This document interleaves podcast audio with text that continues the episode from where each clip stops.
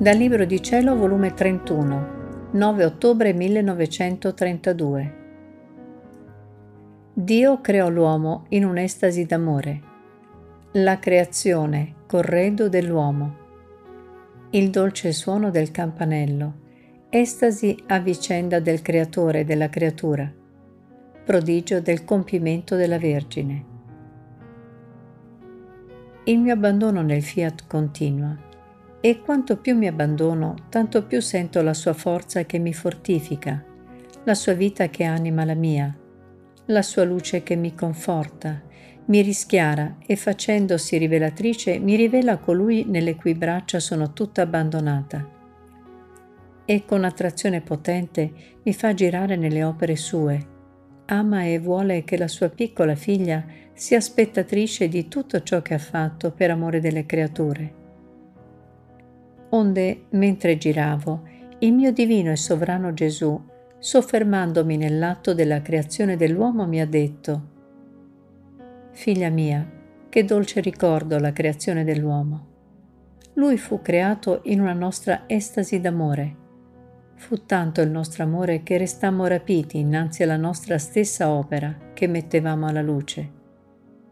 Ci rapiva la beltà con cui lo avevamo investito ci rapiva la santità con cui lo avevamo riempito, ci rapiva la forma, l'armonia con cui lo avevamo formato.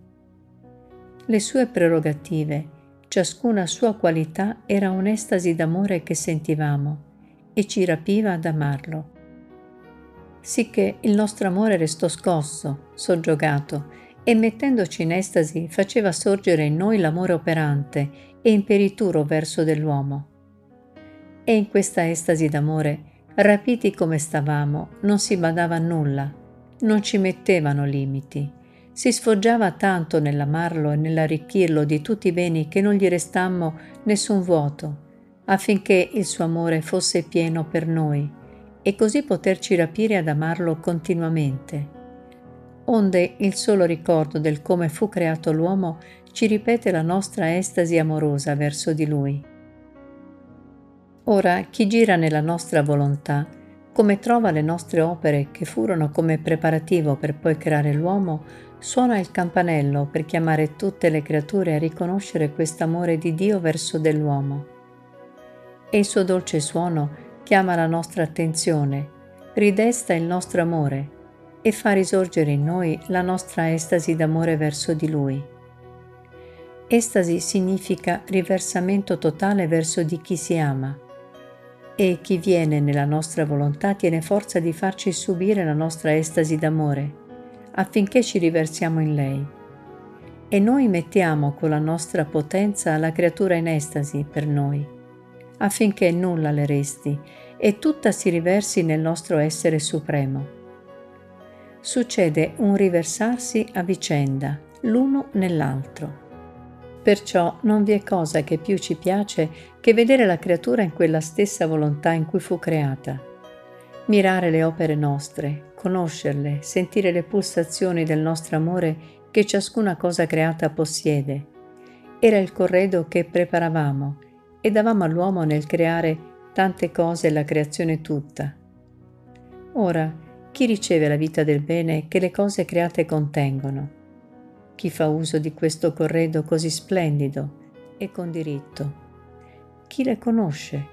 Conoscendole trova il nostro amore palpitante, la nostra volontà operante e le ama ed ama in esse quell'ente supremo che tanto l'ama. Perciò sii attenta e costante nel girare nelle opere nostre, affinché ci diamo la mano nell'amarci, ci mettiamo in estasi a vicenda, e con utile farai uso del gran corredo che con tanto amore ti ha dato il tuo Creatore. Dopo di ciò la mia piccola mente si spaziava negli atti fatti dalla divina volontà e passando da un atto all'altro giunse al concepimento della Vergine Santissima. Oh Dio, i cieli restano muti innanzi a questo atto compiuto dalla divina volontà. Gli angeli sembrano balbuzienti e per quanto dicono, pare che non sanno dir tutto di questo prodigio così grande. Solo il Dio può parlarne, perché autore del prodigio di ciò che operò in questo concepimento. E mentre io rimanevo stupita, il mio amabile Gesù, sorprendendomi, mi ha detto, Figlia mia, il concepimento della Vergine Immacolata fu un atto nuovo della nostra volontà, cioè un atto nel tempo, nuovo nel modo, nuovo nel tempo, nuovo nella grazia. In lei fu rinnovata tutta la creazione. Nella nostra oniveggenza e immensità chiamammo tutte le creature, tutti i loro atti buoni presenti, passati e futuri come se fossero uno solo affinché su tutti e su tutto fosse formato questo concepimento, per dare il diritto a tutti e darle il diritto non con le parole, ma coi fatti su tutto. Quando la nostra volontà fa un atto che deve servire al bene universale di tutti, non mette nessuno da parte e, facendo uso della sua onnipotenza, riunisce tutto insieme, creature ed atti di esse, fuori del peccato, perché il male non entra negli atti nostri e compie l'atto che vuol fare.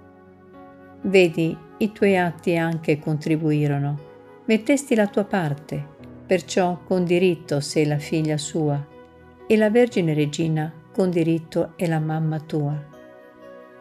Ma sai perché tenemmo questo modo nell'uscire alla luce questa santa creatura?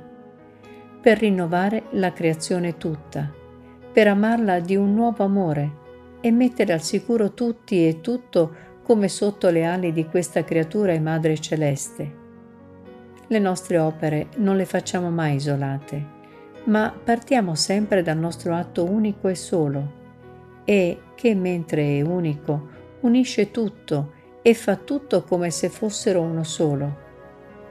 È questa la nostra onnipotenza, la nostra forza creatrice, in un solo atto fare tutto trovare tutto e far bene a tutti.